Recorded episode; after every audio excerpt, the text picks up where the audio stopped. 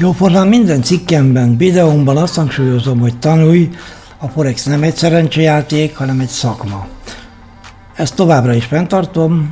Olvass el annyi könyvet a témáról, amennyit tudsz, nézd meg videókat, vegyél részt webinárokon, amennyire lehetőséged van. Egyiktől se várd azt azonban, hogyha kifizetsz egy magas összeget egy szemináriumért, egy élő szemináriumért, ugye az nem két fillérbe szokott kerülni, akkor megtanulod, hogyan kell kereskedni, és mint profi hagyod el a termet. Ez nem így van. Végignézve a lehetőségeket, még magyarul is elég sok forrás áll rendelkezésre.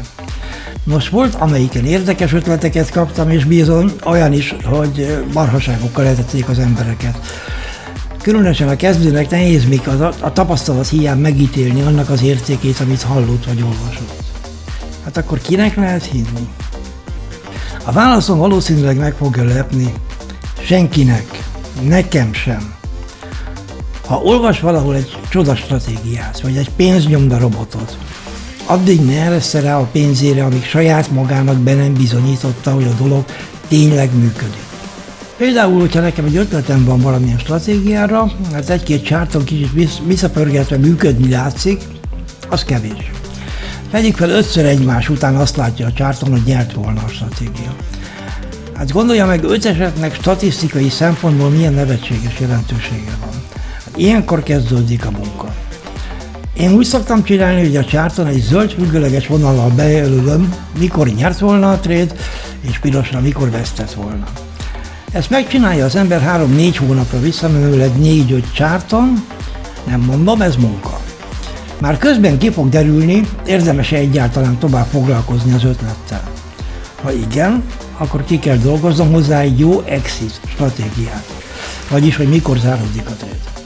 Lesz egy fix take profit szinten, vagy nyitott TP-vel dolgozok, és meghatározom, hogy minek kell történnie ahhoz, hogy bezárjam a trade-et.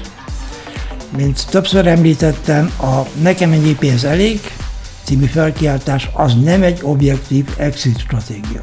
Most előről el kell kezdeni a munkát. Most már nem csak azt tudom, melyik jel jó, azt is meg kell néznem, hogy egy-egy trade mennyi hasznot hozott volna ezzel, vagy azzal, vagy amazzal az exit stratégiával. Beismerem, ez egy strapás, időigényes, sokszor unalmas munka. De higgyen nekem, ha lelkiismeretesen végigcsinálja, bebizonyítja saját magának, hogy a stratégia alkalmazható-e vagy sem. Ha igen, akkor nem csak egy jó stratégiával gazdagodott, hanem meg lesz az önbizalma a kivitelezéshez. Nem fog remegni a keze, hogy meghúzza a ravaszt. A saját szemével látta a tesztek során a vesztőtrédeket. Tudja, milyen arányban fordulnak elő, és ezzel közelebb kerül a hosszabb távú gondolkodásmódhoz, amit az egyik előző cikkemben mondtam, egy tréd, az nem tréd.